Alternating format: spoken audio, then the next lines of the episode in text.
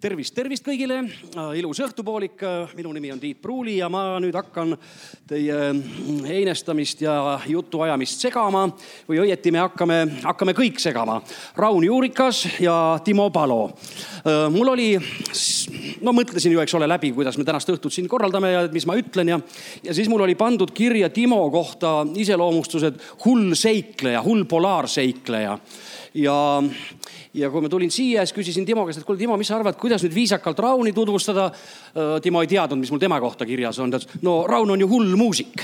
nii et ähm, meil on kokku sattunud siin hull polaarseikleja, hull muusik, õnneks on laval ka üks normaalne inimene. Ähm, ähm, Antarktika kakssada, see, see, miks me siin üldse oleme mm, sündis siis kakssada aastat tagasi, kui äh, Saaremaa poiss äh, Fabian Gottlieb von Bellingshausen äh, purjetas lõunapoolkeral ja väidetavalt, tõenäoliselt, me loodame, et see nii oli, märkas siis läbi udu jäiseid seinu ja, ja nõnda avatati, avastati Antarktise manner. kas Bellingshausen tegelikult oli esimene on praegu väga raske öelda. ta ise ei saanud aru, mis, mis ta tegi või et ta oleks justkui kontinendi avastanud, aga noh, sellest ju iseenesest ei pruugigi midagi olla või ei pruugikski midagi olla, sest ega Columbus ei saanud ka aru, mis ta teinud oli, eks see mäng seal kõik on väga põnev. Bellingshausen kakskümmend kaheksa jaanuar tuhat kaheksasada kakskümmend, Edward Bransfield kolm päeva hiljem, kolmkümmend jaanuar. siis tulid Ameerika vaalapüüdjad, Nathaniel Palmer. kes nendest Antarktika avastaja täpselt on?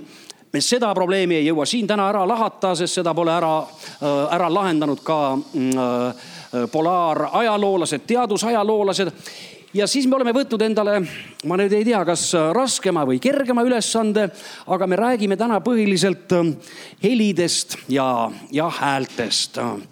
räägime, ma julgeks öelda ilusast äh,, ilusast Antarktikast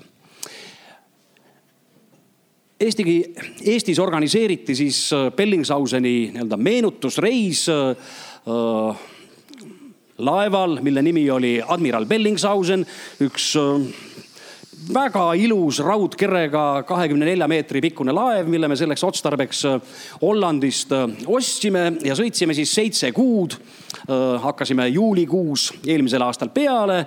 selle reisi kulminatsioon oli ka siis kahekümne kaheksandal jaanuaril tänavu Antarktika poolsaarel, mitte päris seal, kus Bellingshausen mannert tõenäoliselt nägi, vaid, vaid Antarktika poolsaarel. ja, ja tulime siis välja Antarktikast veebruaris, tänavu veebruari keskel, nii et laias laastus seitse kuud see ekspeditsioon siis kestis. ja kui me hakkame nüüd, hakkame nüüd peale hakkame peale üldse sellest, et miks normaalne Eesti mees peaks, peaks polaarasjadega tegelema. me saame aru, miks Nansen või miks Amundsen tegeles äh, polaarasjadega, sest noh, nad elavad ju, nad, nad on ju sisuliselt sündinud suusad jalas ja nad elavad äh, sealsamas polaaraladel, eks. aga miks eestlased võiks polaarasjadega tegeleda? Mm, miks on Eestist nii palju tuntud polaaruurijaid? Äh, Wrangel, Toll ka Kruusenstern, Timo Palo. rida on muide täiesti adekvaatne. Timo, kuidas, kuidas üks eestlane satub äh, polaarteemade juurde? ma ei tea, nii palju, kui ma enda kohta ütlen, siis oli ka mm, ma arvan, et tegelikult ka natukene juhust mängus või, või tubli annus juhust seal mängus. loomulikult selline soovunelm või taotlus oli olemas sees ja ma usun, et kui see, kui see inimeses on ja see piisavalt tugev on, siis juhused hakkavad ühel hetkel tema kasuks mängima. ehk et eh, see ütlus, et sa ise oled oma õnne sepp, on, on, on eh, minu jaoks küll täitsa paika pidanud. Mis nüüd eh, neid eelkäijaid puudutab, raske ütelda, ma arvan, et, et natukene ikkagi on siin tegemist selle noh, mingi eestlasliku rahutusega ja selle mererahva rahutusega me siin, kui me lugedes ka Lennarti raamatuid, kuidas me siia oleme jõudnud ja, ja, ja see, see otsingud ja, ja see mere äärde jõudmine, siis et ma arvan, et, et see geograafiline piirkond ise on ka ikkagi soosinud, noh, me oleme ikkagi, või me, me võime ennast nimetada erinevalt Hiinast, võime meie tõesti ennast nimetada Arktika lähedaseks riigiks. et, et meid, need põhjamaised olud ei ole ju meist või ongi osaks meie, meie kliimast ja geograafilisest asukohast, et, et, et ma arvan, et see on omajagu rolli mänginud, miks Toll, Miedendorf ja, ja, ja kõik need teised on, on siitkandist siin sirgudes ja kasvades. jah, me, tuleb tunnistada, et nad on küll olnud baltisakslased aga nad on ikkagi, loeb ikkagi see, kus sa sirgud üles kasvad, kus sa kujuned selleks, kes sa päriselt oled lõpuks, et sündida võid sa ükskõik kus on ju, aga ja sinu päritolu, aga see, kus sa ise kujuned nagu päris inimeseks, et see nagu mängib rolli ja nemad on kujunenud ikkagi siin sellel Maarjamaa pinnal. Timo, sa oled ähm, kliimateadlane, teadlane.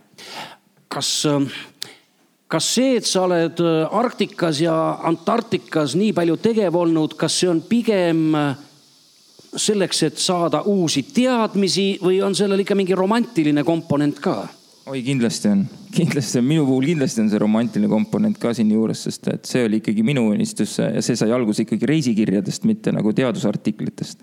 ta hiljem jõudis sinna välja, sest et äh, oli ju kogu aeg põnev hankida uusi teadmisi ka, ka teaduslikul tasandil, kuigi seal tihtilugu võib see kujuneda ka üsna selliseks numbrite mänguks ja võib-olla natuke isegi igavaks, aga, aga, aga, aga minu puhul ja kindlasti oli ikkagi see, see mängus, et see seiklus ja, ja see, et ta on niivõrd teistmoodi piirkond meie planeedil, et ta noh, mingil määral on nimetatud ja võib ka õigusega nimetada natuke nagu, nagu planeediks planeedil, et ta on, on, on, on nagu tõesti sellise astronautikaga tegemist, et, et natuke teise, teisele planeedile sattumisega võrreldav. Läheme nüüd muusika juurde. mul on viktoriini esimene küsimus. milline maailmatuntud ansambel on andnud kontserdi Antarktikas?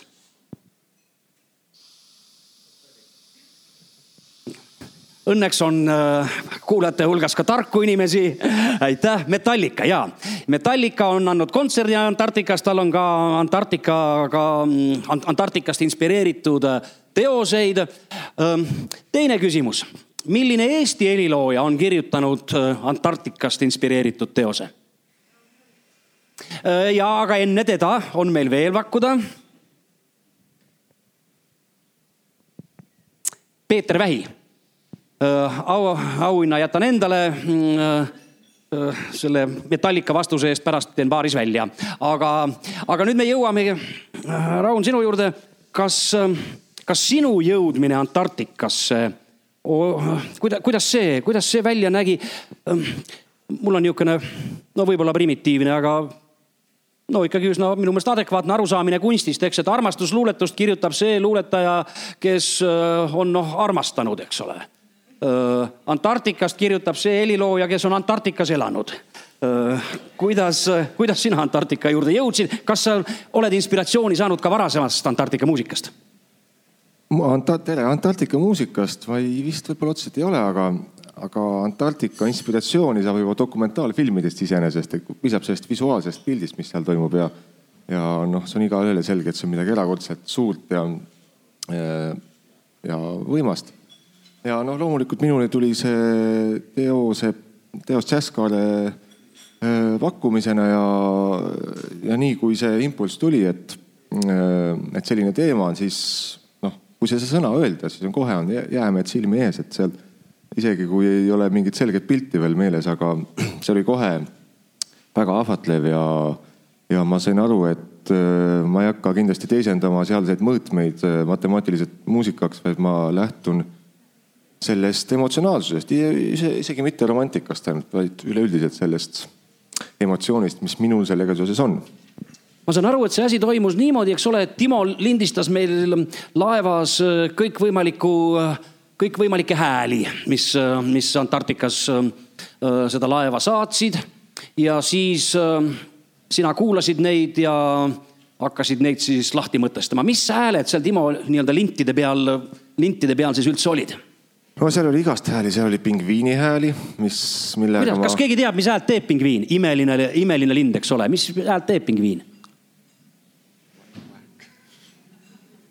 ta teeb midagi, umbes midagi sihukest. üsna, üsna tobe hääl, aga mis häält teeb äh, hüljes, kas keegi teab? augub, võib-olla ka augub. Ähm, äh, hüljes me lõpetasime just kaks nädalat tagasi, andsime kujundaja kätte äh, meie Antarktika reisiraamatu, mida me siis oma abikaasaga kirjutasime ja Maris, ja Maris kirjeldab seda hüljeste häält, ütleb, et see on nagu täiesti tulnukate hääl, et nad annavad äh, niisuguseid selgeid signaale ja koode ja, ja morse, morse hääli mm, omavahel edasi. mis on veel Antarktikas väga, mida on väga palju, linnud. kas linnu hääli oli Timo ka lindistanud või äh, kas, kas need sind kuidagi edasi aitasid? Tegelikult mind aitas kõige rohkem äh, need hääled, mis ei olnud seotud olenditega, loomadega, lindudega, sest et ähm, just need linnu-looma hääled olid liiga otsesed, liiga soleerivad. ja so-, solist eelkõige on selles teoses Arve Henriksen, keda, kelle trompetist tuleb natuke parema häälestusega hääli kui pingviinidest aga võib-olla räägime siis vahepeal sellest, et mis me, me oleme ju nagu väike, kuidas te muusikakeeles ütlete, prelüüd või sellele neljapäevasele kontserdile siin täna, eks ole. et mis me siis neljapäeval seal laval nägema hakkame? neljapäeval hakkate laval nägema väga ilusat pilti mõistagi. see on Siit Kase poolt siis jäädvustatud ja kokku lõigatud. ja siis selle saatel on on kolm muusikut pluss koor, mina olen üks neist, siis Arven Hendrikson Norrast trompetiga ja väikeste erinevate vidinatega ja lisaks hea sõber Brian Quinn äh, Šveitsist, kes on trummisetil. aga äh, trompet, klahv, trumm, võiks mõelda, et võiks hakata svingi mängima peaaegu, aga tegelikult äh, hoiatan kohe ette, et äh, rütmimuusikat ei, ilmselt ei tulegi kui kellelgi just sihukest tuju ei tule vahepeal? ma kuul-, kuulasin su ähm, intervjuud ähm, Anu, Anu hommikusaates ja sealt jäi kõrva selline instrument nagu korofon. kes see on? korofon on äh, selleks teoseks leiutatud äh, pill siis.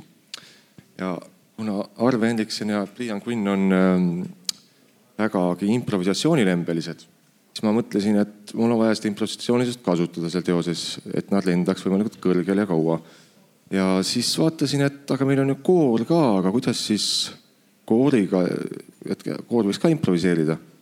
aga tavaliselt, kui seda katset tehakse, siis igaüks läheb oma teed.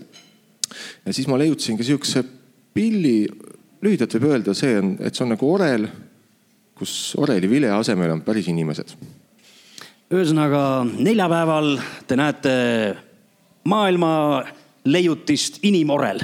inimorel, transhumaanne instrument, põnevalt öelda, elamuski meele heaks. kas räägi nüüd edasi, mis seal siis, mis, mis, mis, mis selle korofoni roll selles asjas on? ja kuidas see kõik kokku peaks, noh, nii palju, kui seda on võimalik sõnadega seletada kolofoni roll on eelkõige äh, osaleda improvisatsioonides, äh, improvisatsioonilistes lõikudes. et äh, kuna seal on üks pikem lõik ja mõned lühemad lõigud, kus on plaanis improvisatsiooniga päris vabaks lasta, siis on vaja, et keegi tüüriks seda koori ütleme siis üheselt ja siis ma olen selle enda kanda võtnud selle rolli, et neid tüürida seal. mäletate, mis ma alguses ütlesin selle hullu muusiku kohta, eks ole, jah?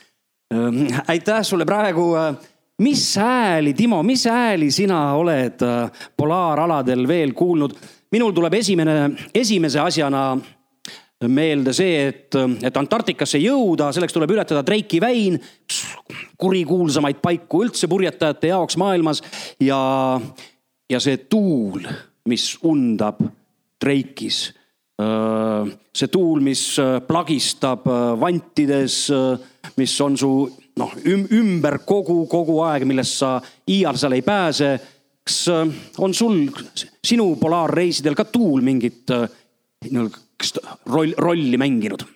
ja ei, kahtlemata tuul on väga õieti, sa ütlesid, et, et tuul ongi tegelikult see nii-öelda võib-olla see valdav helielement, mis seal domineerib ja ega ju tuul ise, õhu liikumine ei tee ise mingit heli, ta teeb heli vastavalt sellele, millisel maastikul ta liigub, et, et kõik see maastik annab selle helitausta, et et noh, Eestis me sellist tuult ei kuule, sest meil pole sellist maastikku, selliseid avaraid, neid tohutuid lume ja jäävorme, et, et nendes, nendes uuretes, kui see tuul undab ja ja, ja tegelikult polaarmaastikul ongi selle tuuleheli võib-olla selline kuidas öelda siis see luust ja lihast läbilõikav selline ulgumine, natukene selline valus, et valusam peale selle, et ta on ise valus nagu füüsiliselt tunnetada, on, on ta ka helina nagu võib-olla valusam kui siin koduses metsas, kus mets tekitab sellise nagu sammastega kõlakoja või sellise avara, avara nii-öelda kontserdisaali, et. et see on hoopis midagi teistmoodi seal, et ja tuul on üks valdavaid helisid mida tuul seal, mida tuul seal teeb, esiteks ta teeb su elu väga külmaks. me olime Antarktikas, Antarktika suve ajal suvi on siis seal detsember, jaanuar, veebruar, märts, eks ole.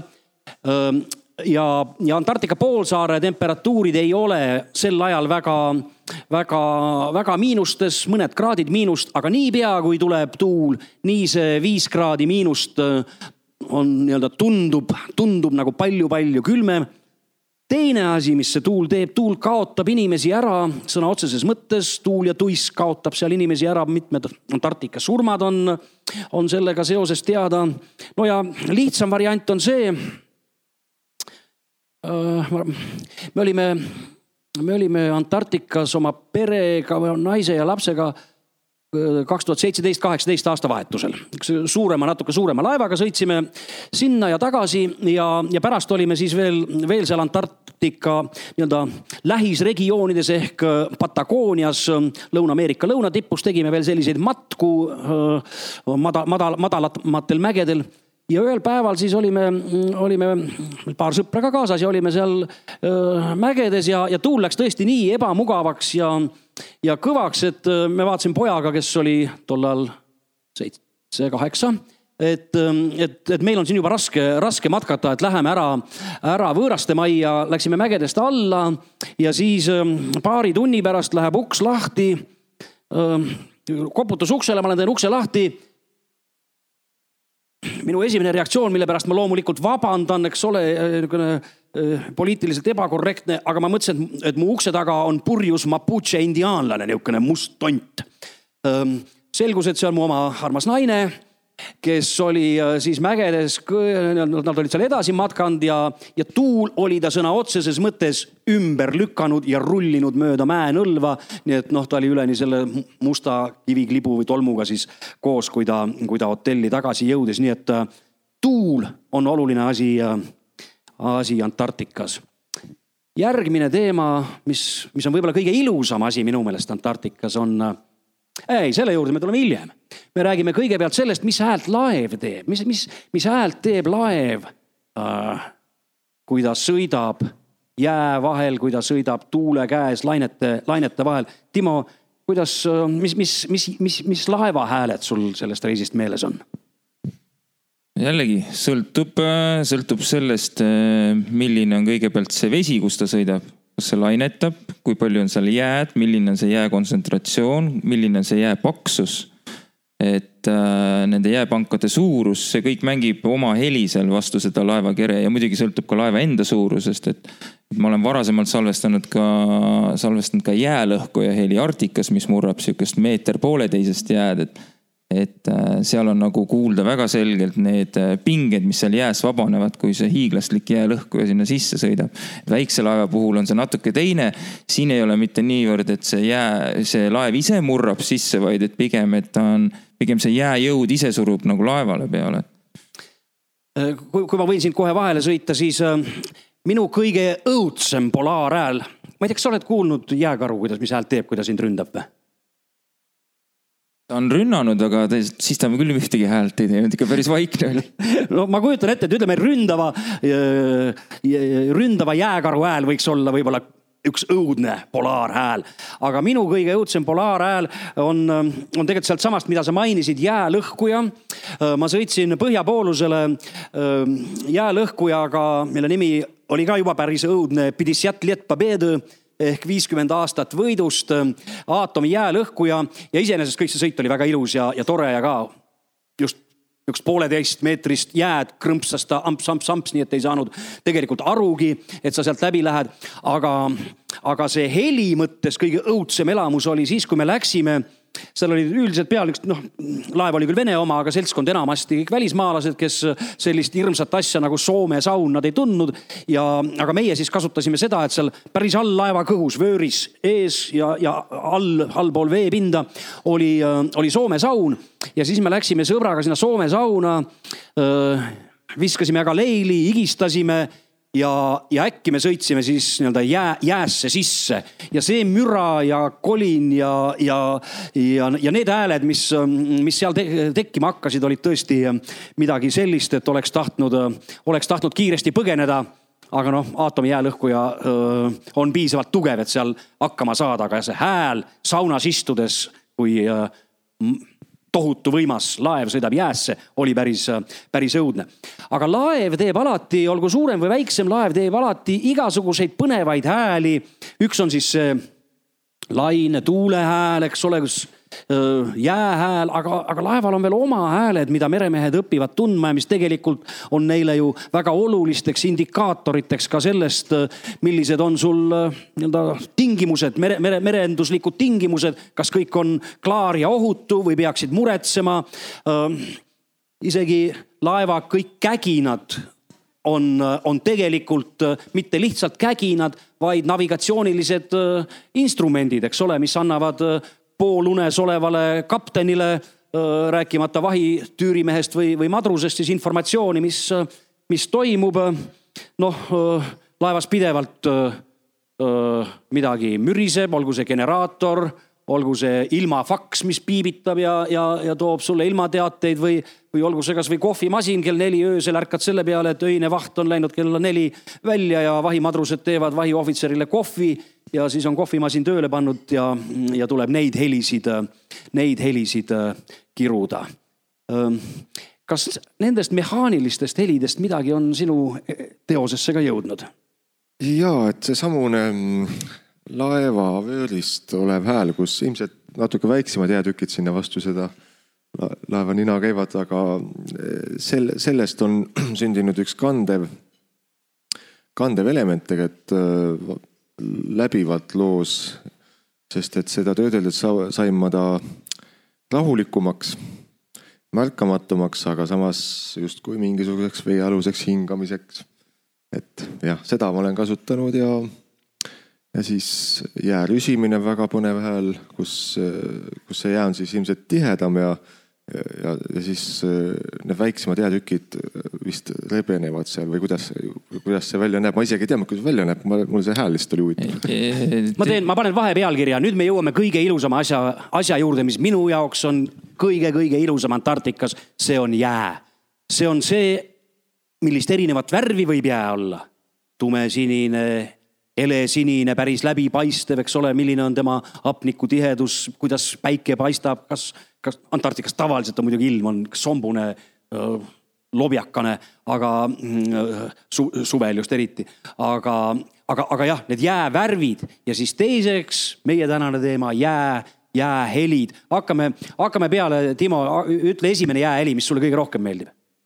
Raul mainis siin juba ära, et see jää rüsimine ongi üks väga hästi mitmekesine ja omapärane heli, see on siis, kui kaks suurt jääpanka, sellist jäälaama tuulest aetuna või hoovustest aetuna siis teineteise vastu suruvad. noh, tegelikult võib ette kujutada, mida see tähendab, olgu siis Arktikas või Antarktikas, merejääd on mõlemal poolusel, et, et see on ikkagi sadu tuhandeid tonne jääd, mida seal see tuul liigutab ja, ja see jõud on nagu kujuteldamatu, et ja, ja siis see helide variatsioon, sest et seal hakkabki see krigin ja krägin ja, ja need on noh teinekord, kui ma olen seda ka lasknud kellelegi nii-öelda kuulata, olen kasutanud seda heliklippi, siis inimestes tekitab ikkagi sellist tõelist üllatusmomenti, sest see oma mitmekesisuses ja, ja, ja ka see heli oma olemuselt on niivõrd midagi sellist, mida sa ei oska nagu oodata.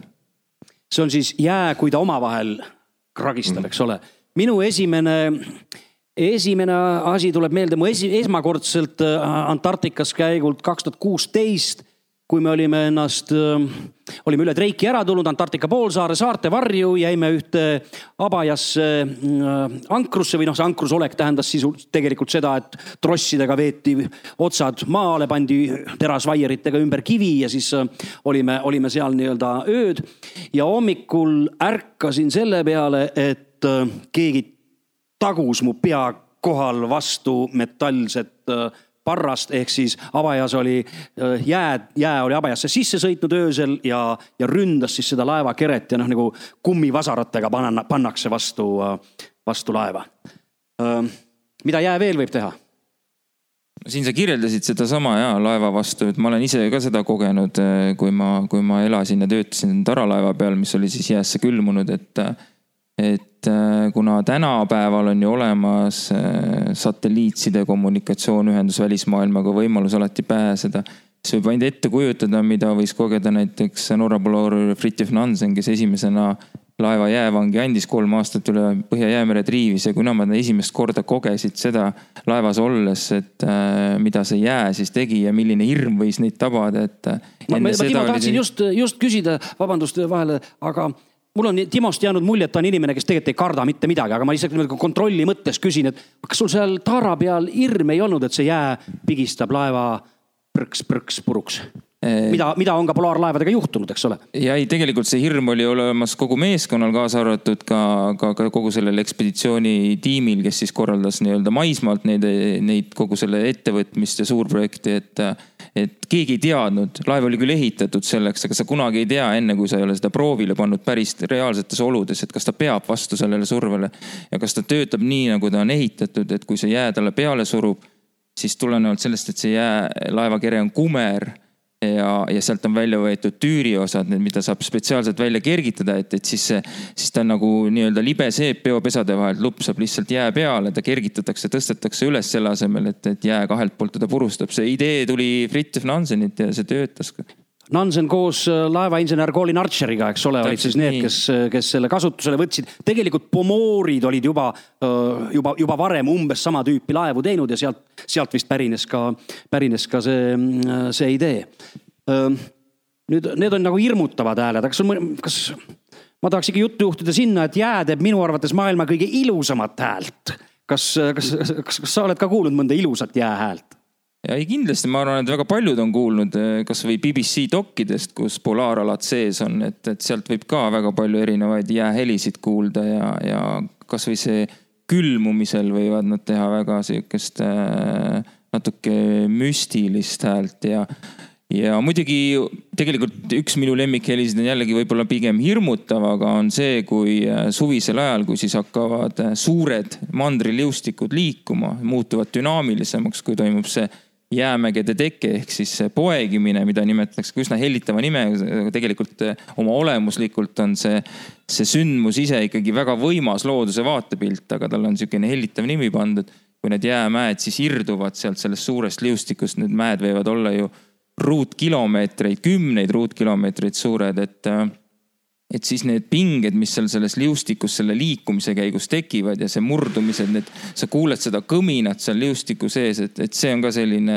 väga-väga haarav ja, aga samas ta ei ole, samas ta ei ole mingi selline noh, võib-olla selline emotsionaalselt kuidagi selline pehme heli, ta on ikkagi üsna selline jõuline ja tugev, et no minu niisugune vulgaarne käsitlus jällegi kunstist, nagu te aru saite, on ilus hir,, hirmus ja ilus hääl.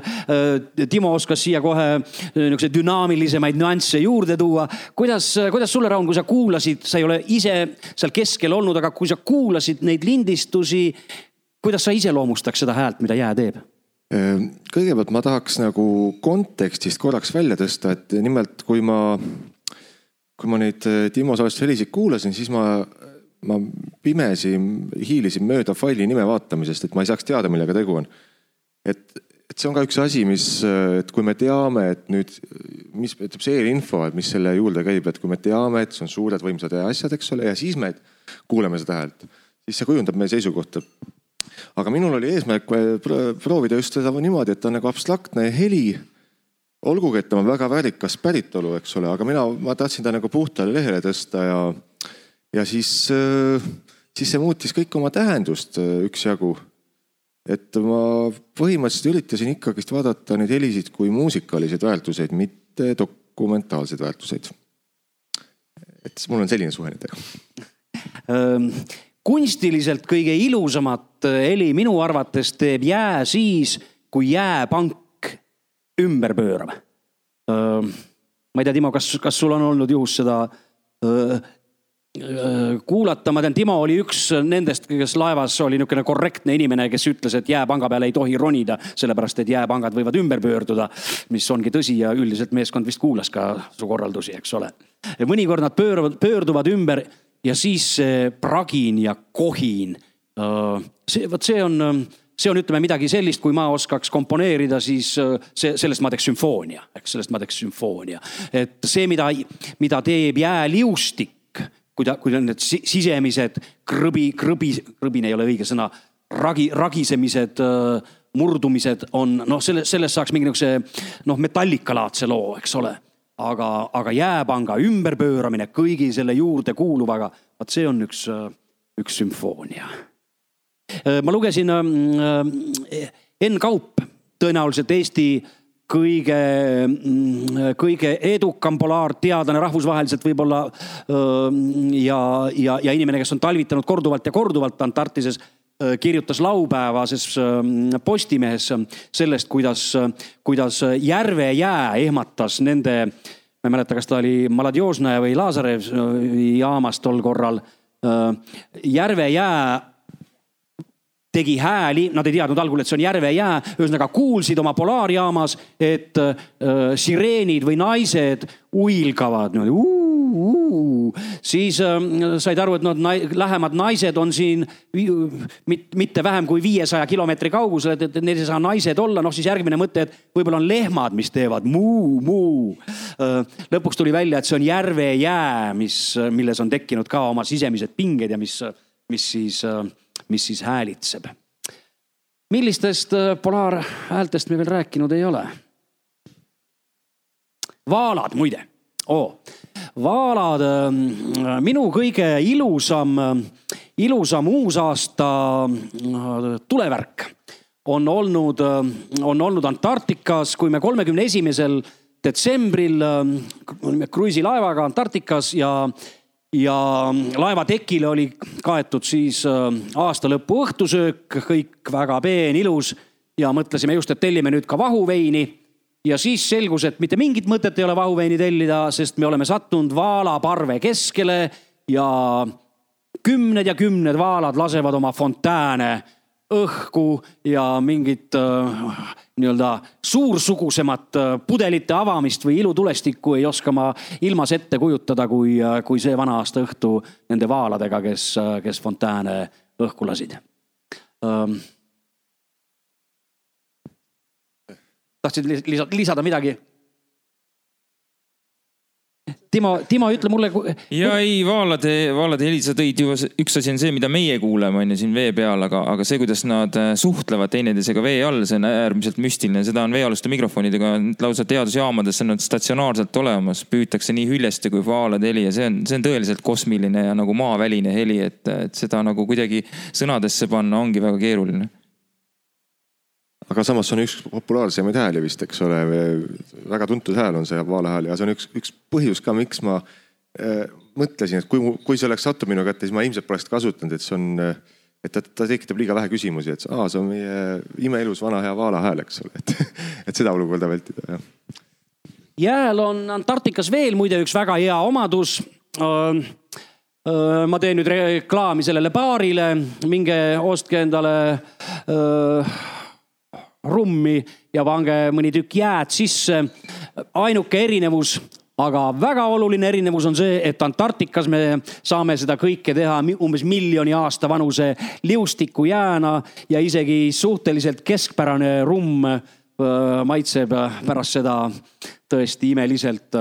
kas, kas te, Timo, sel korral ka liustikujääd proovisite kätte saada või, või jäämägede jääd? Mina ei mäleta, et ma oleks vist isegi mekkinud ja äkki olen ka, aga ei tule praegu ette küll. traagika on selles, et see jää vaikselt, vaikselt sulab. kliima soojenemine on, on tõsiasi ja ja Antarktikas ka silmaga nähtav. korralikke ilmavaatlusi on nüüd tehtud pisut rohkem kui viiskümmend aastat Antarktikas ja, ja meie reisi üks olulisi osasid oli siis ka Antarktika polaarjaamade või teadusjaamade külastamine ja Timo oli siis nii-öelda selle poole põhieestvõtja. mis, räägi, mis asjad need polaarjaamad üldse on, mida seal tehakse ja, ja mida te seal nii-öelda kliima, kliima soojenemisest äh, kuulsite või nägite?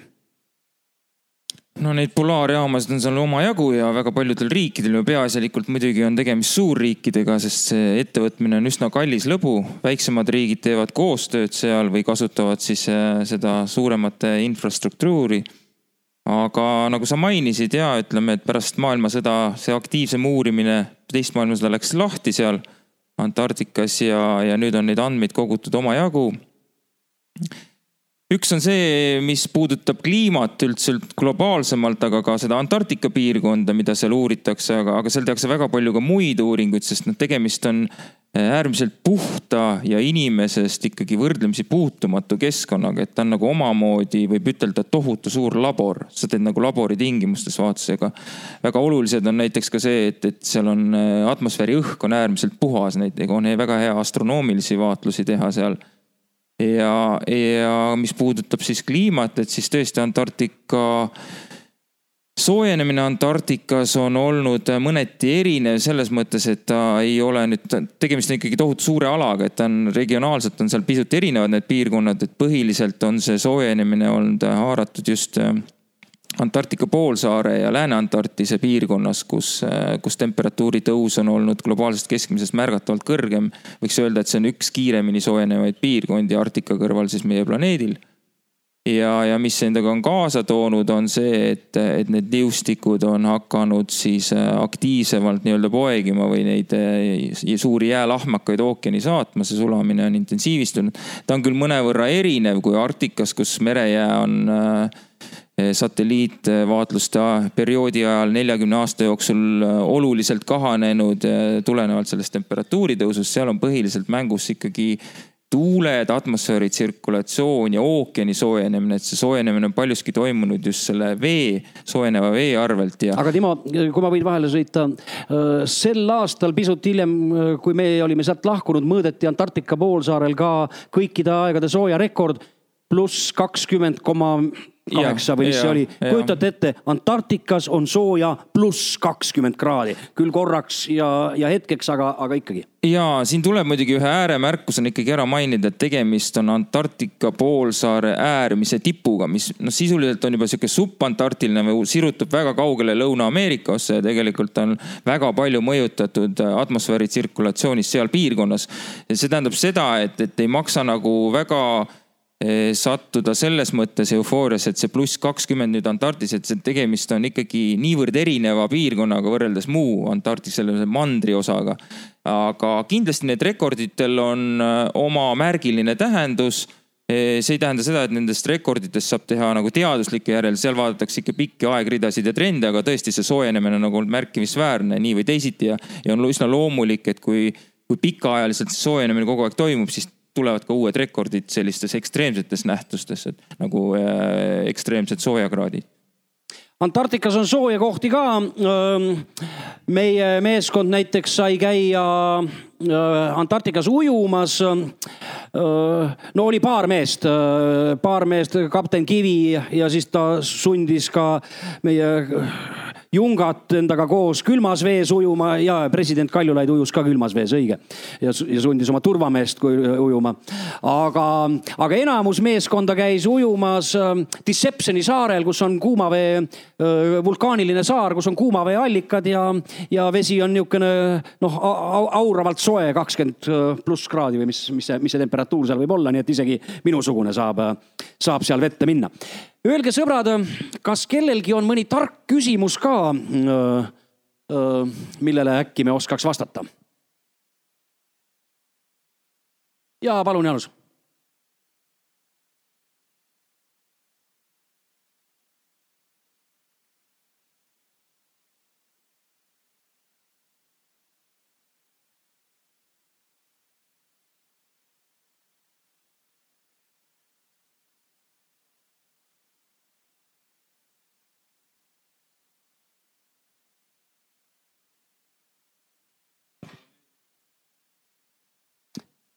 see on. Timo, Timole eelkõige see küsimus, mees, mees, kes on mõle, mõlemal pool piisavalt palju olnud.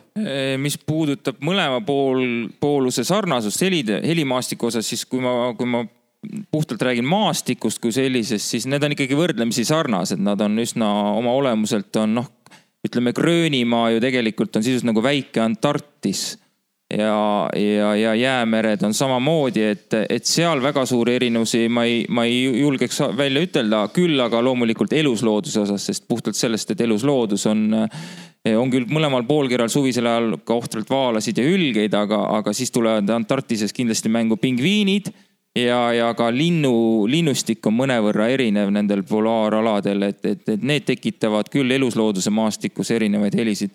mis puudutab vaikust sellisel suurel lagedal alal üldjuhul on enamasti alati mingi tuul ja, ja sa seda mingil moel kuuled, aga on olnud üksikuid, üksikuid selliseid päevi kindlasti, kus on nagu tõesti täielik vaikus, tulevaikus ja, ja siis see on tõesti selline. jah, võib ütelda, et ikkagi see vaikus võib-olla on isegi natuke selline nagu hauatagune vaikus, pisut isegi hirmutav vaikus, et ta pole selline, kuidas öelda looduslik või selline harmooniline vaikus, et, et, et siis võib, võib küll täiesti ta sind nii-öelda, et sa kuuled tõesti oma südametukseid ka täiesti, täiesti vabalt. Ehm, kas on veel küsimusi?